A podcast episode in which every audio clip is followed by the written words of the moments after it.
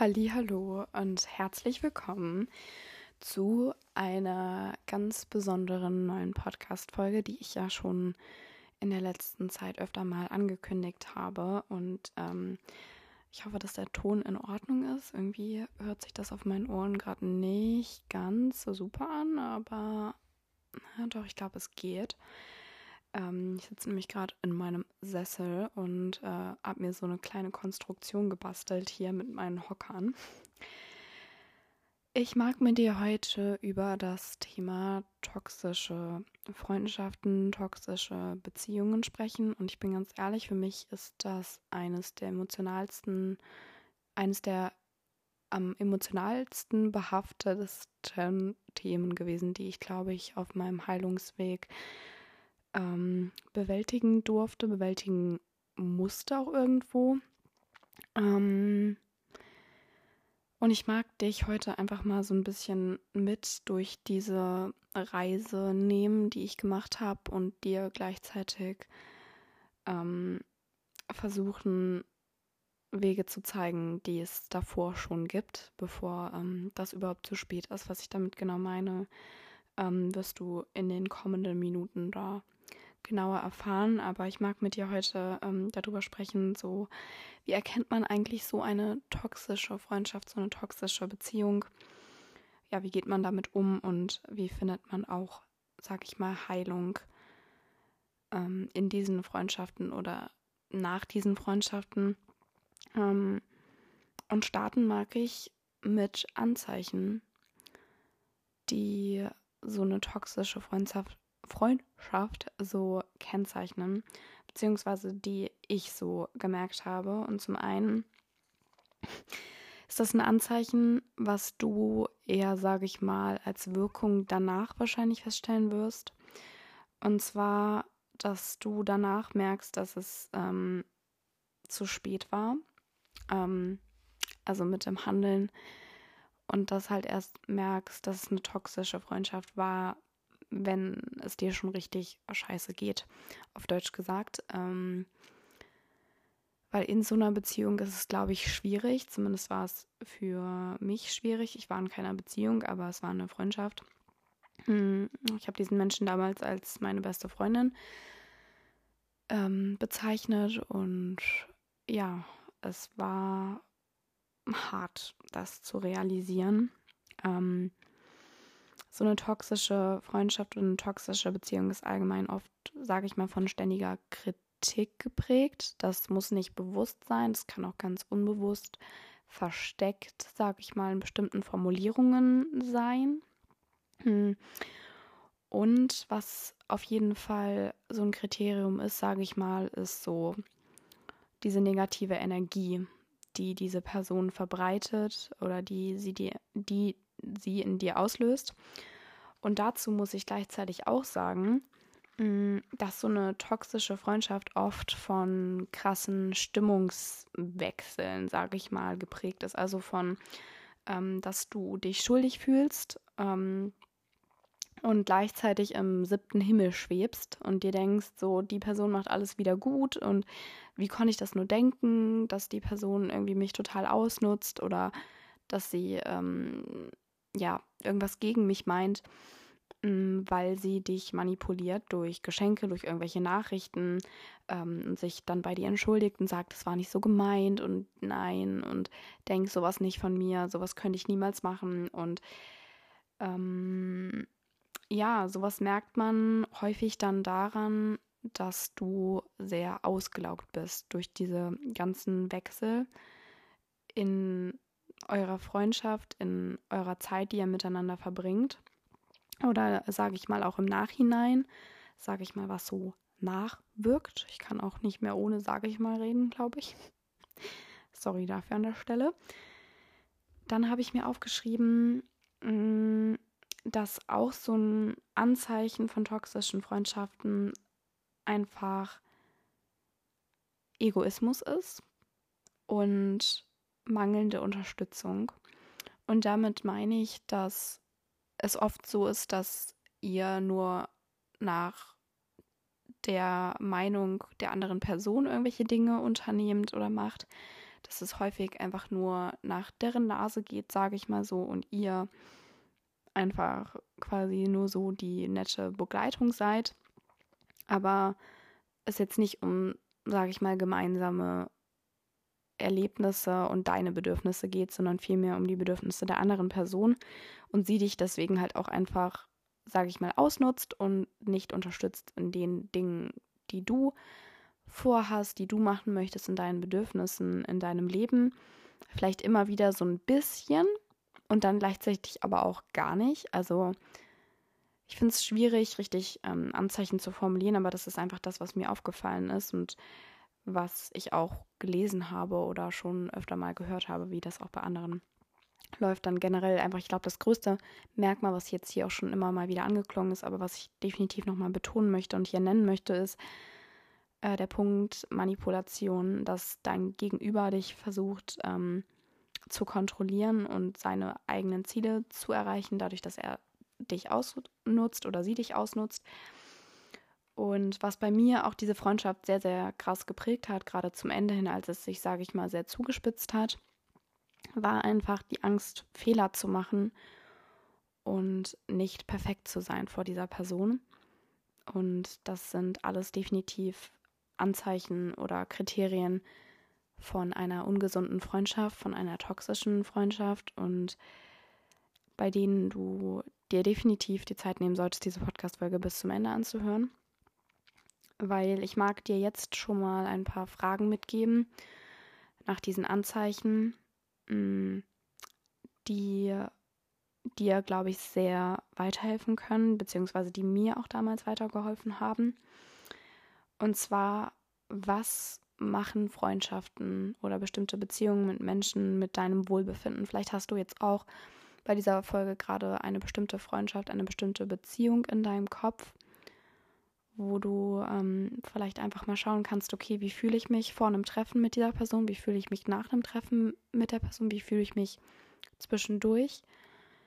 Ähm, und wenn da auch nur ein paar von diesen Anzeichen oder ein Anzeichen von diesen Kriterien, die ich gerade aufgelistet habe, die erzählt habe, hm, sage ich mal übereinstimmen, solltest du auf jeden Fall deine Ohren spitzen und diesen Kontakt minimieren bzw. abbrechen, weil das auf jeden Fall keine Freundschaft ist, die dich unterstützt mit deinen Wünschen, mit deinen Zielen ähm, in dem Leben, im Leben von dir. Und ähm, ja, gleichzeitig möchte ich dir auch die Frage stellen an dieser Stelle, wie offen kannst du kommunizieren mit deinem Gegenüber in deiner Freundschaft, in deiner Beziehung und wie ist auch der Umgang der anderen Person mit deinen eigenen Grenzen, mit deinen eigenen Bedürfnissen?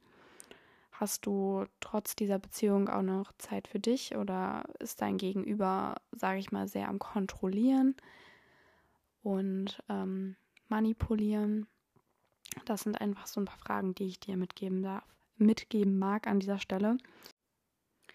Ja, und jetzt kommt etwas, was für dich vielleicht sehr komisch klingen mag. Und zwar all diese Anzeichen, die ich dir gerade mitgegeben habe, die Hinweise darauf sein können, dass du äh, gerade in einer toxischen Freundschaft steckst, in einer toxischen Beziehung, in welcher Form auch immer, sind eigentlich egal. Ähm, und wenn du da gerade in deinem Kopf auch so mit durchgegangen bist, so, okay, ähm, ist das jetzt in meiner Beziehung so, ist das jetzt in meiner Freundschaft so, ist das jetzt in meiner Familie so, es kann ja auch einfach sein, dass du eine toxische Beziehung mit jemandem aus deiner Familie führst und dass jemand toxisch ist aus deiner Familie für dich. Und da möchte ich dir einfach die Frage mitgeben, was ist der Vorteil dieses Problems? Weil toxisch, und auch das habe ich dir ja eben gerade mit diesen ganzen Anzeichen schon so ein bisschen mitgegeben, ist ja einfach immer wieder dieses, ähm, die Person gibt dir irgendwas und gleichzeitig merkst du aber, es tut dir nicht gut und sie hält aber dich trotzdem irgendwie, sage ich mal, so gefangen und an dich gebunden. Also die andere Person bindet dich an sie oder du fühlst dich so, als wäre das so. Zumindest war das bei mir so. Irgendwas gibt dir diese Freundschaft, irgendwas gibt dir diese toxische Beziehung, weil sonst würdest du ohne diese Person gehen. Sonst würdest du das gar nicht durchmachen und äh, die Zeit einfach mit anderen Menschen verbringen, weil du ja mein, also weil du ja merkst, dass es eigentlich ungesund ist. So, warum löst du dich nicht von dieser Beziehung? Was gibt dir diese Beziehung, diese Freundschaft, dieser Mensch gerade, was du dir vielleicht selber gerade noch nicht geben kannst? Was wünschst du dir eigentlich? Ähm, und ich weiß, diese Folge und diese Fragen können sehr, sehr emotional sein. Und es ist voll okay, ähm, wenn das jetzt gerade weh tut, dir da bestimmte Dinge irgendwie einzugestehen zu müssen.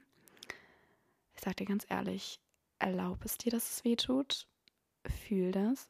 Versuch das zu fühlen, versuch das nicht wegzudrängen. Wenn du das jetzt wieder nach unten drückst, dann kommt es mit vollem Karacho an irgendeinem anderen Zeitpunkt wieder hoch und tut noch mehr weh. Ich weiß, es ist gar nicht cool, das jetzt fühlen zu müssen, aber versuch das jetzt zu fühlen. Du darfst das jetzt fühlen, du darfst das jetzt loslassen.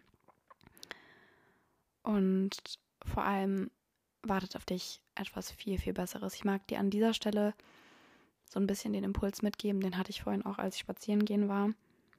Die Personen, die du suchst, suchen gleichzeitig auch dich. Den Spruch habe ich irgendwann mal bei Tobias Beck aufgeschnappt.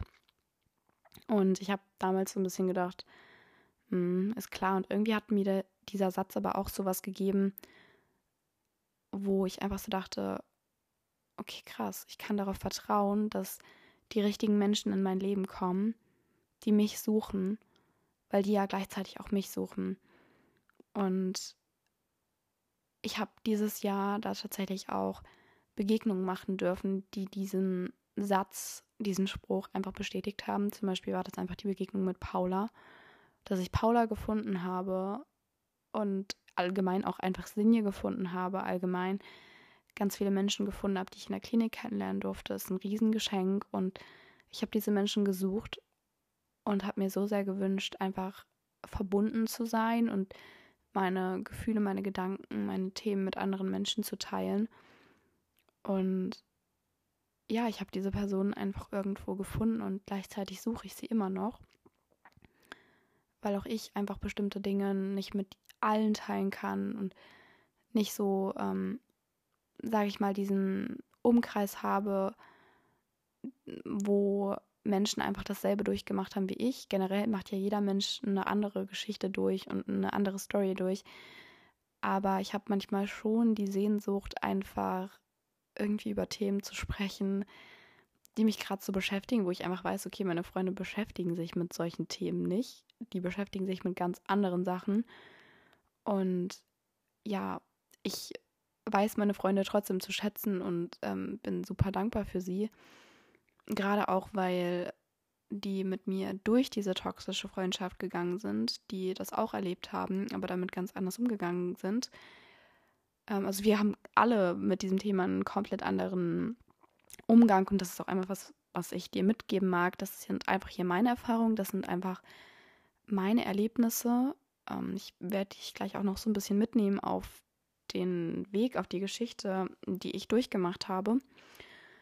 Aber der Umgang mit so etwas ist immer individuell und ähm, ja, also es gibt da kein richtig oder falsch, es gibt es generell nicht. Und ähm, ja, ich glaube, es ist auch irgendwie Zeit, dass ich jetzt mit dir diese Story mal teile.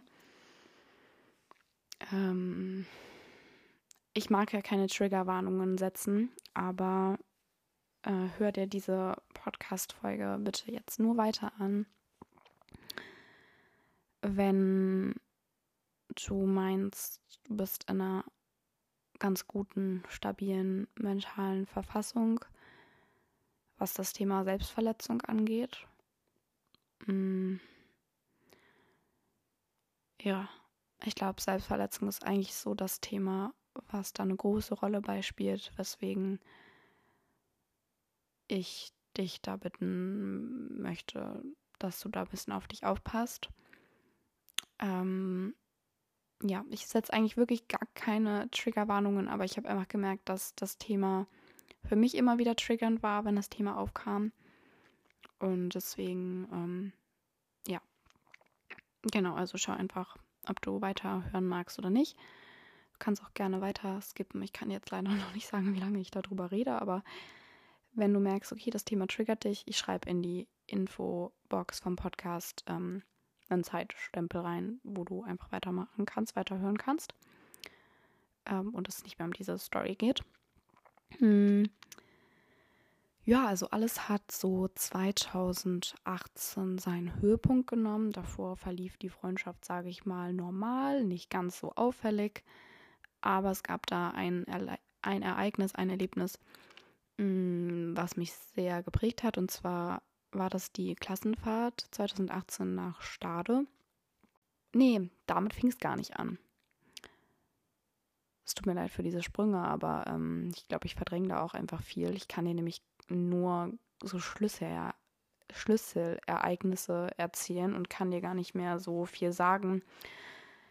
Genau, was davor passiert ist, es sind auf jeden Fall viele Lügen im Spiel gewesen. Ähm, zum einen hat sie ähm, erzählt, dass in ihrer Familie bestimmte Dinge vorgefallen sind, ähm, die niemals vorgefallen waren.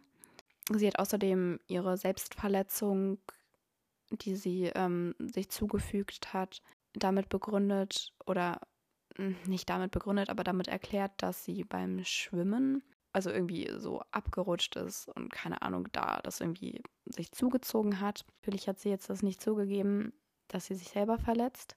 Ja, das war so diese Vorgeschichte. Dann gab es gleichzeitig auch noch ein prägnantes Erlebnis davor vor dieser Klassenfahrtgeschichte. Und zwar, ja, dass eine bestimmte Person sie verfolgen würde mh, mm, im Lieferwagen. Sie hat damals eine Sprachnachricht aufgenommen, wo sie mit einem Stimmrekorder die Stimme von einem Mann nachgestellt hat, der ähm, sie erpressen würde, dass er ihr irgendwie den Geocache geben soll und irgendwie das Geld. Wir haben nämlich damals ähm, als Freundesgruppe so einen Geocache irgendwie gefunden und äh, waren da so auf der Suche nach dem letzten. Das waren immer so mit so Rätseln und mit so Koordinaten. Und ähm, ja, da hatte sie irgendwie Geld gefunden in so einer Schatulle. Ich weiß auch nicht, also bis heute finde ich das einfach richtig komisch, dass bei einem Geocache so Geld versteckt ist und so. Und naja, wer weiß, ob das wirklich so passiert ist, ne? Weil sie hatte eine blühende Fantasie. Im Übrigen hat sie auch eine Geschichte damals geschrieben in der fünften oder sechsten Klasse über eigentlich unsere Schule, über eine Klassenfahrt, die wir da in der fünften und sechsten Klasse erlebt haben, über meine alte Grundschullehrerin, von der sie den Namen einfach geändert hat. Also die letzte Silbe hat sie ausgetauscht gegen eine andere Silbe. Ich werde jetzt nicht den Namen meiner ehemaligen Klassenlehrerin droppen. Aber ähm, es war schon sehr auffällig. Ja, also sie war einfach ein bisschen komisch drauf. Ähm, ich glaube auch, also was heißt ich glaube, ich weiß, dass sie definitiv mental ganz schöne Probleme gehabt hat und ich bin ihr für heute, also ich bin ihr heute für nichts mehr böse. Ich finde es bis heute einfach krank und sie tut mir leid. Ich habe ihr aber komplett vergeben, ich konnte komplett von diesem Thema loslassen. Es tut mir leid, dass diese Podcast-Folge wirklich, dass ich gerade so springe, aber ähm, ich finde es schwierig, das gerade irgendwie alles so zusammenzubekommen. Aber ich war ja gerade bei dieser Story mit dem Lieferwagen. Genau, und sie hat damals, wie gesagt, mit so einem Stimmrekorder die Stimme von irgendeinem Mann ja so nachgemacht, der ihr, der sie dann irgendwie erpresst. Und sie hat mit so, weiß ich nicht, irgendwie irgendwelchen Sachen so gefaked, dass sie gerade wegrennt vor diesem Mann also man hat dann auch gehört, als man sich diese Sprachnachricht angehört hat, es war auch keine Sprachnachricht, sondern man sieht ja, wenn jemand ähm, per WhatsApp eine Sprachnachricht aufnimmt oder wenn da so eine richtige, wenn da so ein, eine Musiknote ist, dass das irgendwie mit Sprachrekorder oder sowas, also Sprachmemos aufgenommen wurde. Gibt es ja so eine App beim iPhone oder bei Samsung, glaube ich, auch eine, ich weiß nicht, wie die da heißt, aber das war auf jeden Fall keine normale Sprachnachricht, das hat man auch gesehen, aber wir waren jung, wir waren nicht so ganz, also zumindest ich habe da nicht so viel nachgedacht. Ich habe ihr natürlich voll geglaubt als beste Freundin und war so, oh mein Gott, und ähm, war da so auch so ein bisschen am Panik ähm, schieben, so dass jetzt wirklich jemand verfolgt und dass auch uns jemand verfolgt und bin da so ein bisschen paranoid gewesen. Ja, also ähm, allein das ist ja schon mal mega krank, dass sie sowas gefaked hat, dass sie jemand verfolgen würde mit einem Stimmrekorder ihre Stimme verändert hat. Und ähm, ja, sie hat dann auch tatsächlich Phantombilder erstellt von dem Menschen, der sie verfolgen würde. Mit irgendwelchen Apps, um uns zu warnen ähm, davor. Und es war einfach Sperrmüllzeit zu der Zeit und da fahren ja viele Lieferwagen rum. Aber das war wirklich eine der krankesten Sachen, die sie jemals erfunden hat. Ja, und man muss dazu sagen, ihre Mutter hat sie bei dem allen unterstützt. Ich verstehe diese Familie bis heute nicht. Also ich, ich wirklich, ich, da ist, da, also ich weiß aber auch nicht natürlich, was sie ihrer Mutter erzählt hat, weil ähm, das wird ja alles irgendwie einen Grund haben, warum ihre Mutter so reagiert hat, warum sie so, sie so unterstützt hat. Äh, was genau ich damit meine, erzähle ich dir dann jetzt mal. Dann kam es nämlich irgendwann zu dieser Klassenfahrtgeschichte in Stade. Und sie hatte vorher schon immer Selbstverletzungs- Narben an sich hat die halt versteckt. Und dieser, diese Klassenfahrt war so wirklich der Höhepunkt. Ja, genau, also wir waren in Stade auf Klassenfahrt und haben einen Ausflug nach, oh, wie heißt denn dieser Ort? Ich weiß es nicht genau, da gibt es auf jeden Fall so ein Museum. Und wir waren dann mit dem Bus unterwegs und sie hatte, als wir an dieser Bushaltestelle standen, sich irgendwie so gebückt und da lagen halt Scherben rum und hat sich eine Scherbe eingepackt und die vorne in ihren Rucksack reingepackt, in ihr vorderstes Fach. Und ich habe das schon so gesehen und sie hat sich einfach komisch verhalten. Also sie hat auch, ach so nee, das kam erst danach, genau. Ähm, das war so das erste, ich weiß nicht an welchem Tag das war.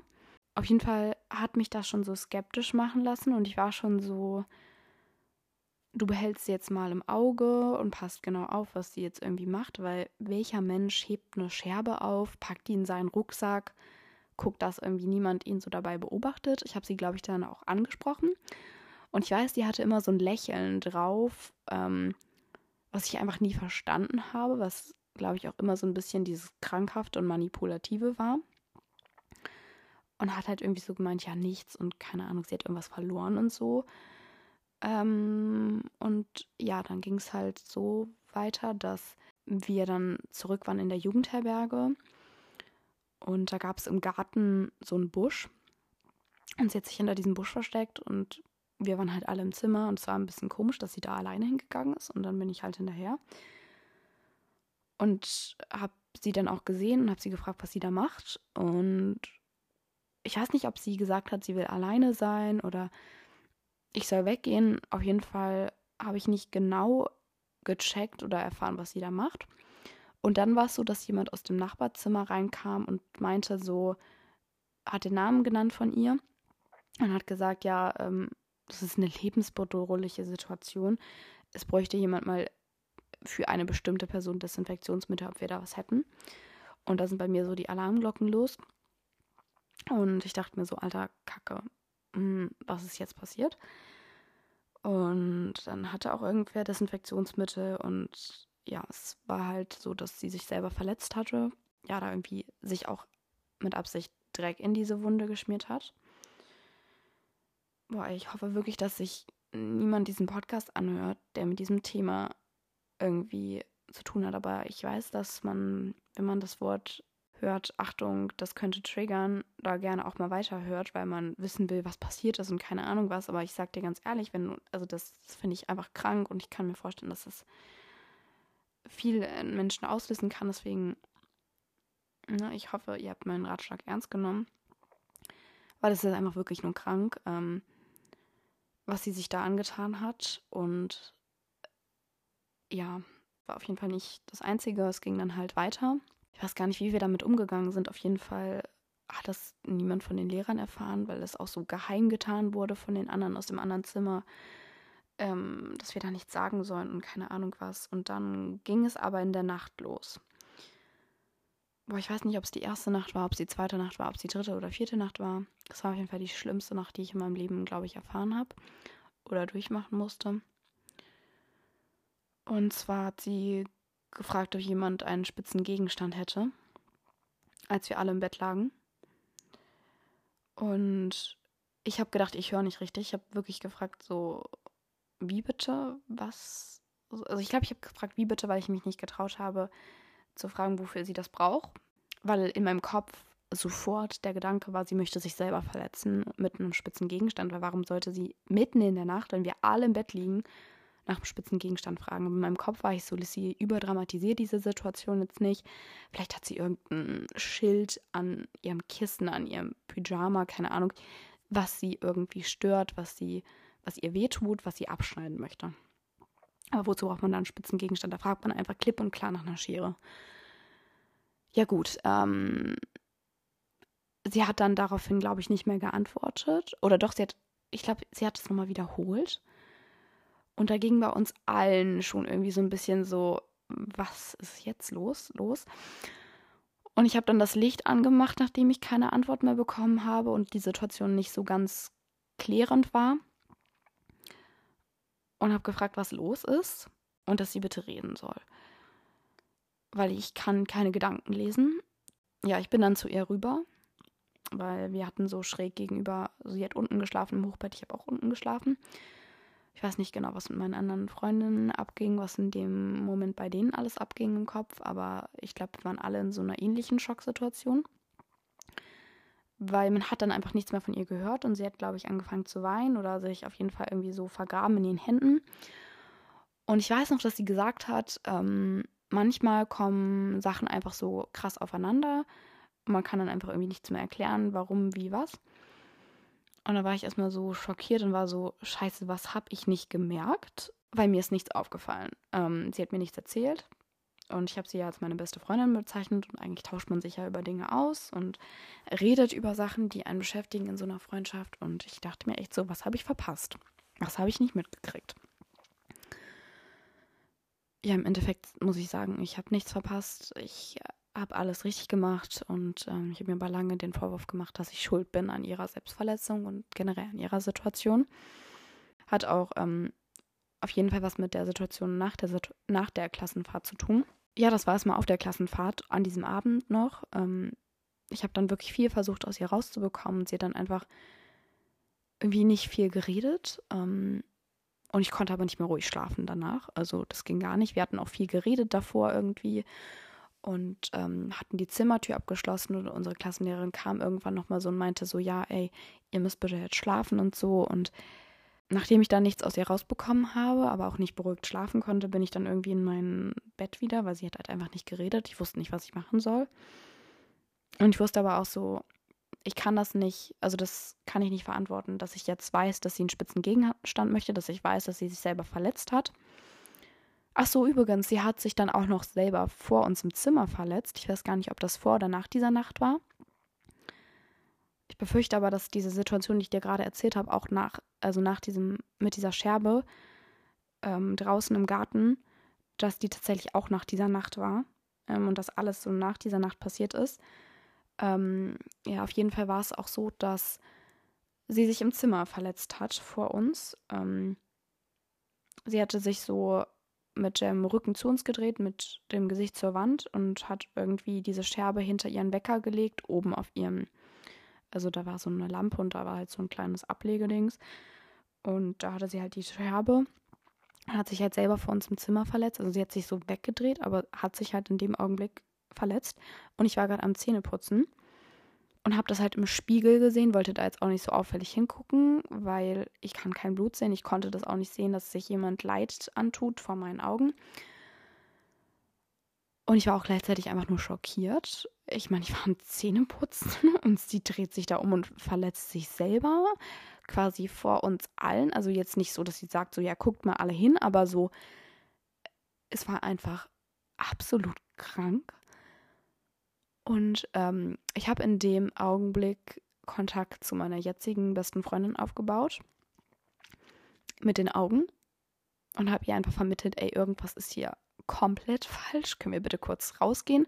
Bin dann wirklich nur so ein Signal gegeben. Die anderen haben irgendwie gerade über irgendwas gesprochen, haben das irgendwie nicht so ganz mitbekommen, beziehungsweise ich weiß nicht, wie viel sie mitbekommen haben. Auf jeden Fall habe ich dann zu einer Freundin, die jetzt meine beste Freundin ist, ihr das Signal gegeben, ey, können wir kurz raus? Ich mit meiner Zahnbürste im Mund, ich konnte natürlich auch nichts sagen und wollte auch nichts sagen, weil ich einfach nicht wusste, überdramatisiere ich jetzt die Situation, ist das gerade richtig, was ich sehe?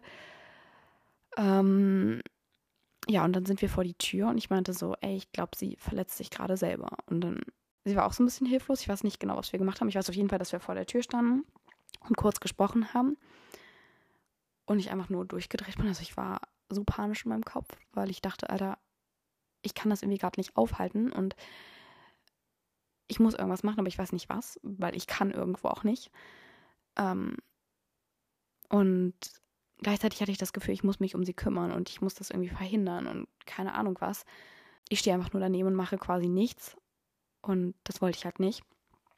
Und ja, dann sind wir irgendwie aber wieder rein und haben versucht, das Ganze so, ja, die Situation quasi, dass es die nicht gab, einfach ganz normal weiterzumachen. Ähm, ist mir nicht ganz so super einfach gefallen. Definitiv nicht. Generell diese Klassenfahrt. Horror. Wirklich Horror. Ja, ich war übrigens bei dieser Nacht noch gar nicht fertig mit dem Erzählen. Es tut mir wirklich leid für dieses ganze Springen, ne? Naja, auf jeden Fall, ähm, nachdem sie gefragt hatte mit dem spitzen Gegenstand, ich schlafen wollte, ist es dann so gewesen, dass ich gesagt habe, ich muss mal auf die Toilette und unsere Zimmertür nochmal aufgeschlossen habe und halt auf Toilette gegangen bin und da war halt jetzt nicht so viel Pause zwischen, zwischen diesem, ja, erzählt keinem, dass ich das gefragt habe und so, was sie gesagt hatte zu uns und dem, dass ich das Zimmer verlassen habe. Ich habe halt versucht, dass es nicht so auffällig ist, weil sie halt meinte, wir sollen halt niemandem was erzählen und sowas. Ähm, aber sorry, ich konnte das nicht verantworten mit mir selber und ich wusste, dass sie Hilfe braucht. Und ähm, habe dann Gott sei Dank meine Klassenlehrerin gefunden, die ähm, auf dem Flur war und ich muss wahnsinnig schockiert und verstört ausgesehen haben, weil sie meinte, Lissy, was ist los? Und ich konnte halt auf diesem Flur nicht reden, weil unsere Zimmertür war halt offen und ich habe ihr halt dann irgendwie nur so das Zeichen gegeben, dass, also habe sie, glaube ich, irgendwie mitgenommen mit vor die Tür. Also da war so eine Glaswand und sie hat auch zum Glück da nicht viel gesagt, sondern einfach ist mitgekommen. Und ich habe ihr dann einfach gesagt, was passiert ist. Habe ihr wirklich komplett ehrlich gesagt, dass sie sich selber verletzt hat, dass ich nicht weiß, was ich machen soll. Ähm, dass ich das Gefühl habe, ich bin da selber für verantwortlich, also, also oder mitverantwortlich für, dass sie sich das antut, dass ich einfach nicht weiß, was ich machen soll.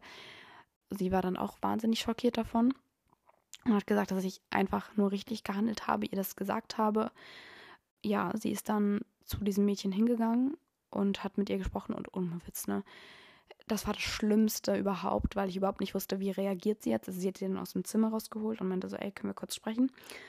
Und ich weiß nicht, was sie mit ihr besprochen hat, aber ich weiß auf jeden Fall, dass ähm, sie uns danach erzählt hat, dass sie eigentlich hätte nach Hause fahren sollen. Und irgendwie gab es aber eine Vereinbarung, dass sie dann nicht gefahren ist, also sie ist dann auf Klassenfahrt geblieben. Und ja, also für mich war es, war es das Schlimmste, quasi gegen ihren Willen oder sie hat gesagt, ja, wir sollen nichts sagen, aber ich musste einfach irgendwo Selbstfürsorge betreiben in dem Moment und gleichzeitig auch ihr helfen damit. Also ich habe gedacht, was soll ich machen? Aber das Kind braucht Hilfe. Und wenn ich jetzt nicht meinen Mund aufmache, weiß ich nicht, ob es zu spät ist. Ähm, und ich nicht hätte irgendwas verhindern können. Also das hätte ich mir niemals verzeihen können. Wäre da was Schlimmeres passiert und hätte ich nicht meinen Mund aufgemacht. Ja, das eigentliche Übel ist erst nach der Klassenfahrt dann selber losgegangen. Und zwar als, ich glaube, so ein paar Tage danach, also übrigens, ich habe diese Nächte nach der Klassenfahrt, nach diesem Ereignis nicht mehr ruhig schlafen können. Ich war die ganze Zeit am Scannen, die ganze Zeit am Gucken, dass ihr nichts passiert, dass ihr sich nichts antut, dass es irgendwie allen gut geht, dass nichts passiert. Hab sehr, sehr panisch geschlafen, habe bei jedem Geräusch mh, mm, gedacht, okay, sie steht auf, sie macht irgendwas in der Nacht. Ähm, die Nächte waren wirklich Horror, weil man da ja quasi nichts sehen konnte. So. Ähm, und ja, so mit jedem Mal, wo sie aus dem Zimmer rausgegangen ist, wo ich sie nicht beobachten konnte, hatte ich Angst um sie. Das war jetzt nicht so ein Ding, dass ich sie kontrollieren wollte, aber irgendwo schon, aber einfach aus Schutz. Das war jetzt nicht so, dass ich die toxische Person war in dieser Freundschaft, sondern ja, sie. Ähm, ja, also ich habe, äh, als ich zu Hause war, das erste Mal eine krasse Panikattacke gehabt. Ähm, es war für mich traumatisierend, in Hochbetten zu schlafen. Ich konnte nächtelang einfach nicht ruhig schlafen bei irgendwelchen Geräuschen. Wir haben nach dieser Nacht auch alle Scheren, alle spitzen Gegenstände, alle Geodreiecke, keine Ahnung, was uns alles eingefallen ist, Nagelfeilen, alles in einen Koffer getan und weggesperrt einfach weil wir Angst hatten. Ähm, wir waren zu diesem Zeitpunkt, ich glaube, so 13, 14, 12, ich weiß es nicht. Wir waren, glaube ich, siebte, achte Klasse. Ich bin heute in der zwölften Klasse.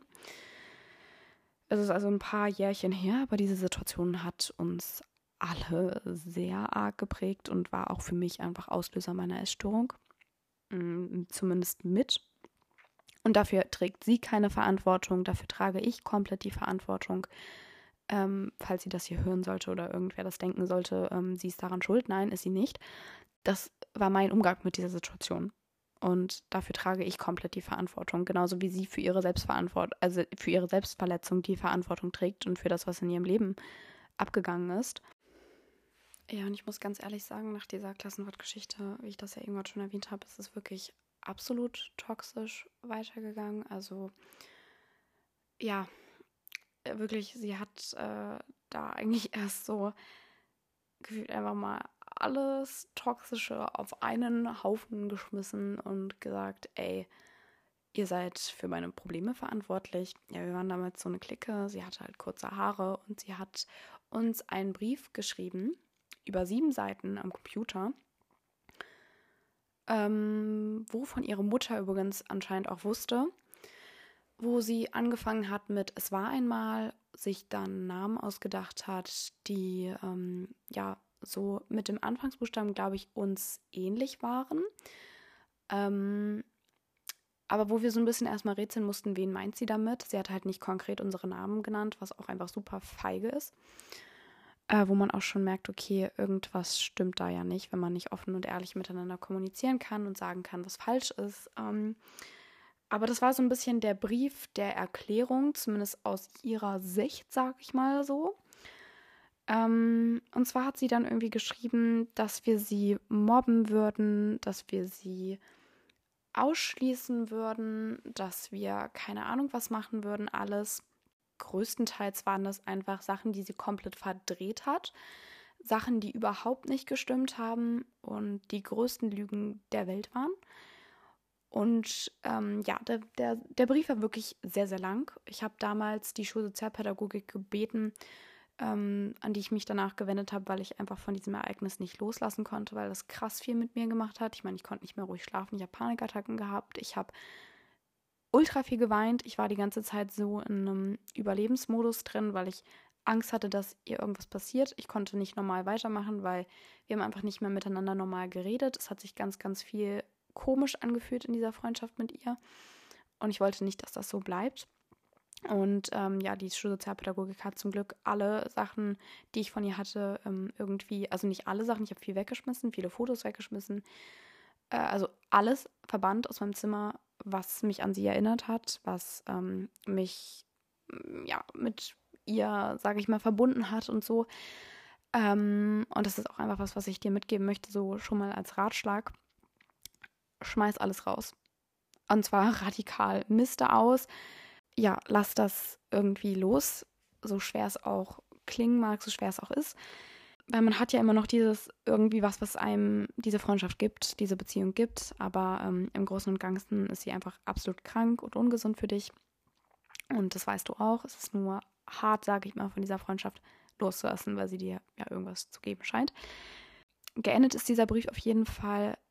An dieser Stelle sage ich wieder Achtung, äh, Selbstverletzung. Diesen Satz kriege ich, glaube ich, nie in meinem Leben wieder aus meinem Kopf raus. Und zwar hat sie gesagt, dass sie jeden Abend irgendwie das blutverschmierte Messer aus ihrer Schublade nimmt und irgendwie an all das denken muss, was irgendwie so passiert ist. Ich kann es nicht mehr genau wiedergeben, aber ich weiß auf jeden Fall, dass noch mit der Schublade und mit dem blutverschmierten Messer. Und Alter, wie krank ist das bitte? wie krank, also das war damals schon krank für mich, aber ich habe mich halt so krass schuldig gefühlt, weil sie das halt auch wirklich klipp und klar geschrieben hat, so dass wir quasi verantwortlich sind, dass sie sich selber verletzt, dass wir sie mobben würden, dass wir einfach schuld daran sind. Und das stimmt nicht.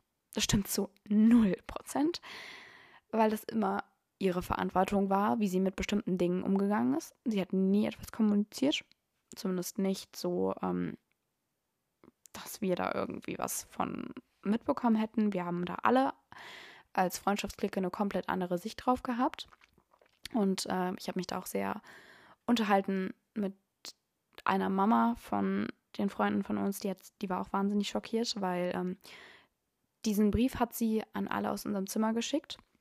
Das waren halt fünf, sechs Mädels und wir hatten eine Gruppe damals auf Klassenfahrt erstellt, wo wir alles so reingeschrieben haben, was sie angeht. Da hatten wir auch, da hatte ich auch dann so heimlich, damit sie das nicht mitbekommt, dann halt geschrieben, so ja, ähm, lass uns mal alle spitzen Gegenstände wegpacken und sowas, ähm, damit sie sich nichts antut. Da hatten wir dann auch ähm, reingeschrieben, als dieser Brief angekommen ist.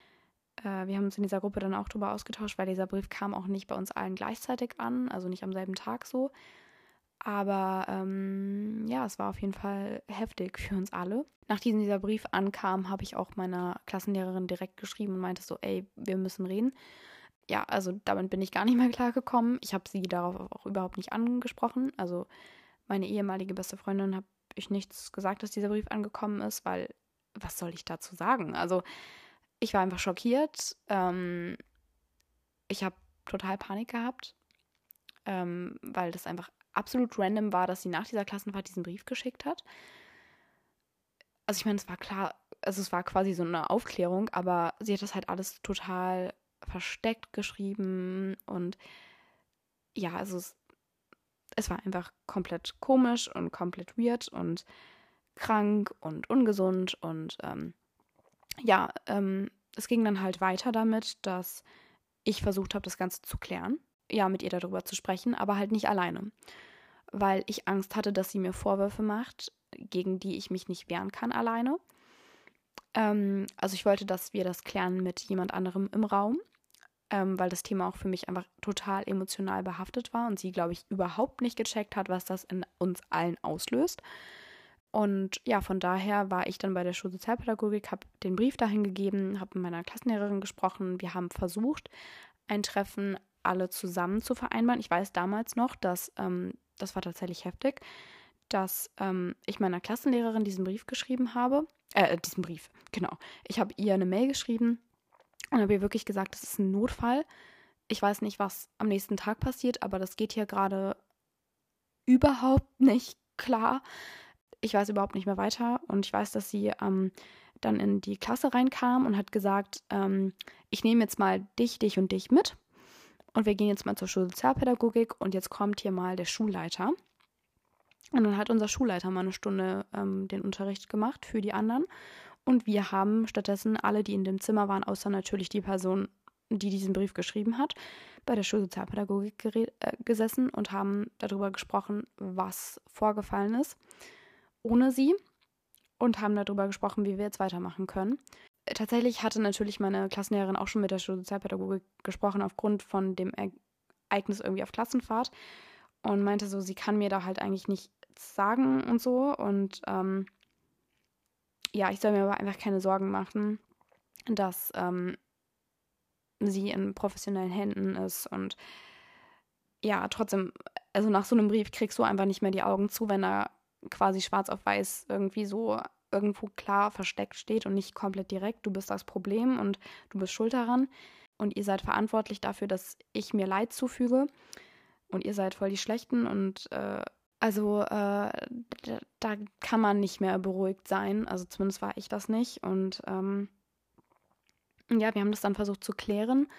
Und sie hat dann die Pausen immer alleine verbracht, beziehungsweise mit anderen Personen. Ich wollte auch nichts mit ihr zu tun haben. Ich hatte Angst, Zeit mit ihr zu verbringen, weil ich wirklich nicht wusste, ich konnte, also sie hat sich halt krass verändert nach dieser Klassenfahrtgeschichte und war so ganz komisch drauf. Ähm, und ja, also ich weiß nicht, irgendwie. Es war dann auch so, dass wir einen Termin ausgemacht hatten, ähm, wo ich und sie zusammen sprechen, aber halt mit der Schulsozialpädagogik. Ähm, und sie halt dabei ist. Und dann hat sie halt zu mir gesagt, so, dass sie sich nicht öffnen kann, ähm, wenn jemand anderes mit im Raum ist. Und ja, dass das halt nicht geht, ob halt unsere Schulsozialpädagogik bitte den Raum verlassen könnte, damit sie mit mir alleine ist. Und da hatte ich total Angst. Ich habe aber halt gesagt, ist okay, weil ich Angst hatte, da quasi irgendwie Nein zu sagen, auch wenn jemand anderes noch mit im Raum war. ich wollte das geklärt haben. Ich wollte, dass alles wieder gut ist. Und ja, ich hatte aber absolute Bauchschmerzen, als die Schulsozialpädagogik raus ist. Und tatsächlich waren diese Bauchschmerzen auch einfach berechtigt. Ähm, sie hat mir dann irgendwelche Vorwürfe gemacht. Ich kann ja, ich kann bis heute nicht mehr genau sagen, was das war, aber ich weiß auf jeden Fall, dass ähm, ich es total bereut habe, als die Sozialpädagogik den Raum verlassen hat. Und dass es keine Klärung, also dass es keine Klärung gab. Ich weiß, dass sie mir wieder irgendwelche Vorwürfe gemacht hat, ähm, was ich gemacht hätte, was einfach nicht gestimmt hat.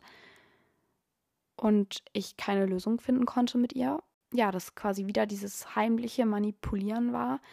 Also so, warum kann man denn nicht offen und ehrlich darüber reden, was los ist, wenn jemand anders mit im Raum ist? So klar, es sind vielleicht private Dinge, aber so, es ging ja dann wieder um Dinge, die was mit mir zu tun hatten was ich anscheinend gemacht hätte. Und genau davor hatte ich halt einfach Angst, weil ähm, sie einfach so viel Einfluss und so viel Macht über mich hatte. Ähm, oder ich ihr so viel Macht über mich gegeben habe, vielmehr, dass ich mich halt nicht wehren konnte oder irgendwie, ja, zu mir stehen konnte und dem, was da ist. Nicht, weil ich irgendwas verheimlichen musste und weil es irgendwie doch anders war, sondern einfach, weil mich das, weil ich einfach krass in so einem Überlebensmodus war und einfach alles geglaubt habe, was sie schreibt, weil das für mich halt einfach so, ja, ich weiß nicht, es war für mich einfach krass traumatisierend. Und ähm, ich war einfach komplett in so einem Schockzustand und konnte gar nicht mehr richtig denken. Also ich habe einfach nur funktioniert und gleichzeitig versucht, aber irgendwie unsere Freundschaft zu retten. Und ähm, ja, sie hat mir ähm, in der Zeit davor auch immer ganz viele Geschenke gemacht und gesagt, wie wichtig ich hier bin und keine Ahnung was. Und halt immer so dieses, so, ja, du bedeutest mir voll viel und gleichzeitig erzähle ich aber die größte Kacke und erzähle voll viele Lügen. Gleichzeitig habe ich so viel Verständnis für diese Person, weil sie hat das alles auch nur aus einem guten Grund gemacht. Ähm, und zwar kann ich das auch voll verstehen, dadurch, dass sie die Verantwortung abgegeben hat und uns gesagt hat, wir sind schuld, musste sie keine Verantwortung übernehmen für ihr Leben, für ihre Situation, für ihr Handeln, weil sie gesagt hat, nee, die anderen sind schuld und sich halt nicht eingestehen musste, okay, ich bin derjenige, der was verändern muss, der darüber reden muss, der sich Hilfe suchen muss, wenn er das verändern will. Ja, also diese Situation hat mir krass viel gelehrt und ähm, aber halt leider auch viele Glaubenssätze in mir ausgelöst. Also einer der krassesten Glaubenssätze, die in dieser Zeit entstanden ist, ist halt einfach das, ähm, oder Verhaltensmuster ist auch einfach dieses Scannen, dieses so, ja, ich muss halt gucken, dass es allen gut geht. Ähm, ich trage die Verantwortung für andere Menschen ich bin schuld daran, dass es anderen schlecht geht. Ähm, da haben auch andere Sachen, Ereignisse in der Vergangenheit schon reingespielt. Deswegen konnte ich diesen, also habe ich diesen Glaubenssatz auch übernommen in diese Situation oder diese Sachen auch angenommen und habe die nicht abgewehrt, weil ich da ja früher schon Erlebnisse hatte in diese Richtung, dass mir gesagt wurde, ähm, ich bin schuld daran, dass es jemand anderem nicht gut geht. Und ja, dadurch ist bei mir so ein bisschen die Verknüpfung entstanden. Ich bin halt ein schlechter, Mus schlechter Mensch und deswegen äh, muss ich allen helfen, um zu verhindern, dass ich schuld am Leid anderer Menschen bin. Und ja, ich mag dir jetzt an dieser Stelle ähm, nochmal so ein paar Tipps mitgeben und meinen Umgang mit diesen ganzen Glaubenssätzen, die dadurch entstanden sind, denn es sind wahnsinnig viele und tiefe Glaubenssätze auch einfach. Ähm, tatsächlich war das auch die Situation, ähm, die wir im Probecoaching hatten, Sinja und ich, wo wir ganz, ganz viel rangegangen sind ähm, und reingegangen sind. Und tatsächlich war dieses Probecoaching also wirklich das emotionalste meines Lebens. Also es war wirklich heftig. Und ich weiß noch, dass Sinja meinte, ich soll diese Wut jetzt mal zulassen. Aber natürlich ähm, war ich wütend. Natürlich war ich traurig, aber vor allem habe ich gedacht, ich bin schuldig.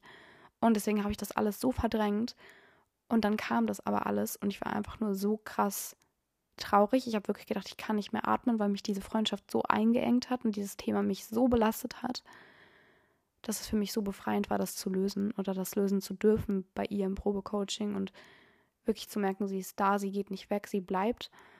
Ähm, und sie sagt nicht nach einer halben Stunde, ich muss jetzt gehen, wie ich das in manchen Therapiesitzungen schon mal erfahren habe, dass dann jemand anderes dran war, sondern sie hat sich wirklich Zeit genommen das war einfach krass wertvoll. Darum sollte es jetzt eigentlich gar nicht genau gehen, aber das ist auf jeden Fall so eine Sache, die ich dir mitgeben mag. Ähm, wenn du jetzt gemerkt hast, du steckst in so einer toxischen Freundschaft und das muss noch lange nicht diese Gestalt angenommen haben, wie es bei mir war. Ich hoffe sogar sehr, dass es nicht diese Gestalt angenommen hat bei dir. Ja, dass du dir Hilfe suchst, dass du dir Unterstützung suchst, dass du darüber redest, dass du Grenzen setzt, dass du den Kontakt, ab, Kontakt abbrichst, weil man hat so ein Bauchgefühl und man weiß eigentlich, dass einem das nicht gut tut. Und dann war bei mir auch so, ja, vielleicht machen wir so eine Freundschaftspause. Achso, übrigens hat damit übrigens geendet, dass sie die Schule verlassen hat, dass ihre Mutter teilweise noch in die Schule kam, mich sehr böse angeguckt hat und sie gesagt hat, so, ja, dass sie ihr Kind abholt. Also sie ist wirklich wütend in den Unterricht gekommen, hat ähm, den Rucksack von meiner besten Freundin, ehemaligen beste Freundin, weggenommen und ich hatte wahnsinnig Angst vor ihrer Mutter auch, weil die ja das alles irgendwie unterstützt hat mit. Und ja, also die Eltern haben auch mit ihren Eltern gesprochen und ihre Mutter wusste was davon. Ihr Vater war schockiert, scheinbar. Ähm, also krank, was da abging. Aber wir haben keinen Kontakt mehr heute und ich bin da sehr dankbar für. Ähm, man sieht sich teilweise mal so, man läuft sich über den Weg. Man kann sogar normal Hallo zueinander sagen, also zumindest ich. Ich weiß nicht, wie es ihr geht ähm, und was bei ihr so passiert ist im Leben, aber ja, also natürlich macht das irgendwo noch was mit mir und ich denke mir immer so, boah, krass, Alter, was du da erlebt hast mit ihr, aber ja, irgendwo konnte ich auch einfach loslassen von dem Ganzen und äh, habe aber gleichzeitig auch immer noch Glaubenssätze, die ich da lösen darf und Überzeugungen. Ähm, auf jeden Fall, was ich äh, sagen wollte noch zu diesem Probecoaching und zu dem Thema Unterstützung und Hilfe suchen und reden mach das, was sich für dich gut anfühlt. Und zwar, was sich wirklich gut anfühlt, was dein Herz will, weil dein Herz weiß, dass das nicht eine gesunde Freundschaft ist. Und ich weiß, dass dann der Verstand immer so kommt und sagt so, ja, aber guck mal, da sind diese Momente, da hat dir diese Freundschaft voll viel gegeben. Und das hatte ich auch. Ich habe so voll gezweifelt und war so, ja, aber die Freundschaft gibt mir einerseits so viel und gleichzeitig manipuliert die mich so viel. Und ja, so eine Pause in so einer Freundschaft macht es nicht besser. Das macht es nicht besser, weil da bist du noch mehr am Overthinken und die andere Person versucht das eventuell auch noch zu retten und dich wieder, sage ich mal, fester an sie zu binden. Und es ist einfach besser, wenn man da einen richtigen Schlussstrich zieht und das ist einfach in den meisten Fällen einfach ein Kontaktabbruch. Ähm, auch wenn das hart ist. Es darf wehtun, das, du, das darf Traurigkeit in dir auslösen, das darf aber auch Taubheit in dir auslösen, was auch immer da hochkommt lass es da sein, fühle es, sprich drüber, verarbeite es auf deinem Wege ähm, durch irgendwelche Aktivitäten, die dir gut tun. Betreib da Selbstfürsorge und mach dir vor allem bewusst, es ist nicht deine Verantwortung, wie es anderen Menschen geht. Du bist nicht dafür verantwortlich für das Leben, was andere Menschen führen, sei es deine sei es das Leben, was deine Familie führt, sei es das Leben, was deine Freunde führen, sei es das Leben, was keine Ahnung wer führt. Du bist nicht für die Gefühle oder das Leben eines anderen Menschen verantwortlich. Das ist jeder selber. Klar, bei Kindern ist es schwierig, wenn du jetzt Eltern, wenn du jetzt ähm, Mama bist oder Papa bist, dann bist du irgendwo für dein Kind verantwortlich, weil dein Kind einfach nicht ohne dich leben kann, gerade in den ersten Monaten nicht. Da ist diese Bindung ähm, ja sehr, sehr lebensnotwendig. Aber du weißt, was ich meine, glaube ich. Und was ich dir einfach mitgeben mag, auch was so vielleicht Neuanfänge angehen mag, was so Freundschaften angeht, die du neu entwickeln magst. Versuch da bei dir zu bleiben und versuch immer wieder auf dich zu schauen, dir Zeit für dich zu nehmen. Wie fühlt sich das an, mit dieser Person Zeit zu verbringen? Fühle ich mich danach ausgelaugt? Habe ich danach Energie?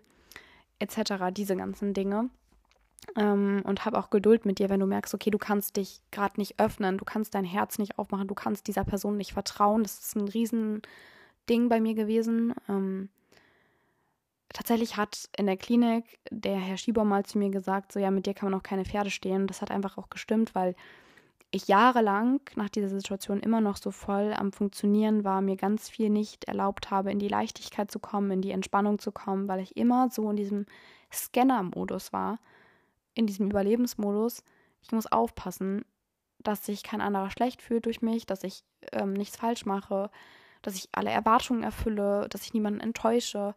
Und das ist Bullshit, das ist so ein Bullshit.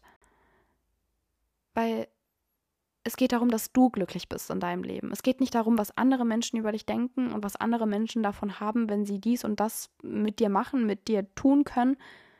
Es geht um dich.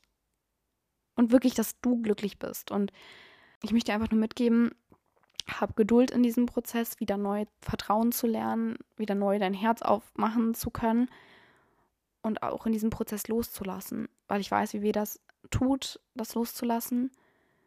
Aber das ist jetzt durch und es ist Zeit, dass es dir gut geht und dass du für dich die Beziehung führst, die Freundschaft führst, die Beziehung auch zu dir führst, führst, weil das hat ja auch immer was damit zu tun, du hast es dir ja erlaubt, dass diese Person das mit dir machen lässt, weil du einfach nicht dazu in der Lage warst, Nein zu sagen, Grenzen zu setzen.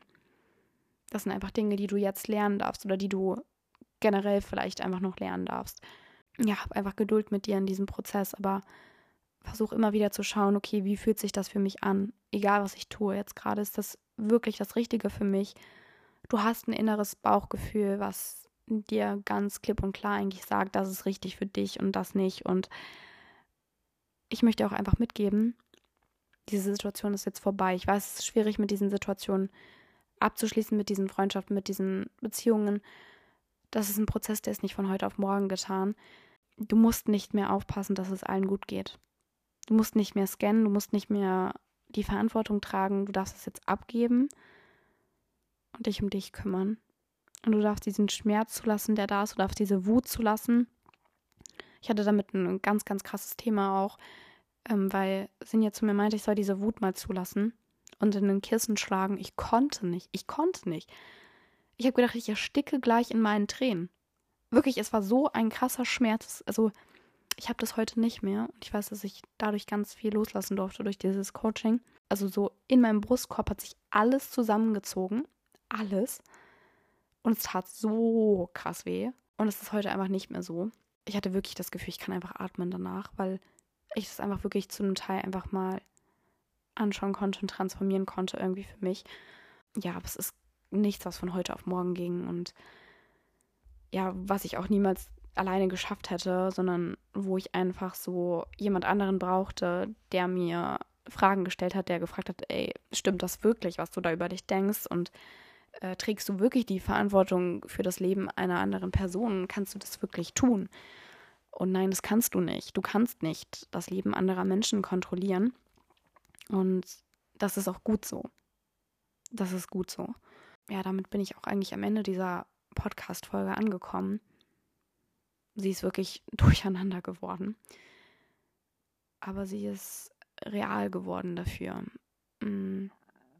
Und ich hoffe sehr, dass du einiges daraus mitnehmen konntest, auch wenn ich eigentlich nicht hoffe, dass diese Podcast-Folge viele Menschen anspricht, weil ich eigentlich nicht hoffe, dass Menschen solche Erfahrungen machen müssen. Aber ich glaube, sowas ist auch gut, weil guck mal, wo mich diese Situation heute hingebracht hat. Ich wäre niemals an dem Punkt, wo ich merken würde, wie viel es mir bedeutet, über das zu sprechen, was ich durchgemacht habe, Menschen damit zu helfen diesen Account zu führen, diesen Podcast zu machen, diese ganzen Menschen kennengelernt zu haben, so einen krassen Kontakt mit mir selber zu haben, mich selber so gut kennengelernt zu haben. Ich bin so dankbar für all das, was in meinem Leben passiert ist, auch wenn es verdammt hart war. Ja, ich will dir wirklich einfach nur sagen, vertrau darauf, es wird besser. Und es werden die Menschen in dein Leben kommen, die dir gut tun ja, wenn du mit dem Thema struggles oder Fragen dazu hast, kannst du mir gerne schreiben. Ich antworte vielleicht nicht sofort, aber ich sehe auf jeden Fall alle Nachrichten und ähm, schicke dir ganz, ganz viel Liebe, falls irgendwie einiges so in dieser Podcast-Folge mit dir in Resonanz gegangen ist und hoffe wirklich von Herzen, dass ähm, deine Beziehungen, deine Freundschaften nicht so aussehen oder dass du sie verändern kannst, dass du den Kontakt, Kontakt abbrichst mit Menschen, die dir einfach nicht gut tun. Weil es das Wichtigste ist, dass es dir in deinem Leben gut tut, äh, deinem Leben gut geht, weil du der wichtigste Mensch in deinem Leben bist und ja, du einfach die meiste Zeit mit dir verbringst und ähm, pass einfach auf dich auf und mit welchen Menschen du deine Lebenszeit verbringst und ähm, danke, dass du diese Podcast-Folge dir angehört hast. Ich weiß, sie ist sehr lang geworden, aber das war auch irgendwie nötig. Sorry für die vielen Themensprünge, also dieses Switchen in dem Erzählen, aber ja, ich habe irgendwie viel verdrängt und mir ist viel dann eingefallen, als ich mich wieder erinnert habe und als ich das jetzt nochmal dir erzählt habe. Und ähm, ja, ich schicke dir ganz, ganz viel Liebe, ganz, ganz viel Kraft, ganz viel Geduld und was auch immer du gerade brauchst, was sich irgendwie gerade für dich richtig anfühlt. Und wie gesagt, melde dich gerne, hm, falls du irgendwelche Fragen hast zu dem Thema oder irgendwelche Wünsche hast, etc. Ich schaue einfach, wie es sich anfühlt für mich dazu, eine Podcast-Folge zu kreieren, zu machen und ähm, wünsche dir schon mal einen guten Rutsch ins neue Jahr. Hoffentlich ohne toxische Freundschaften, toxische Beziehungen, toxische Menschen in deinem Umkreis. Ich freue mich, wenn du bei der nächsten Podcast-Folge wieder mit dabei bist und ähm, ja, bis zum nächsten Mal.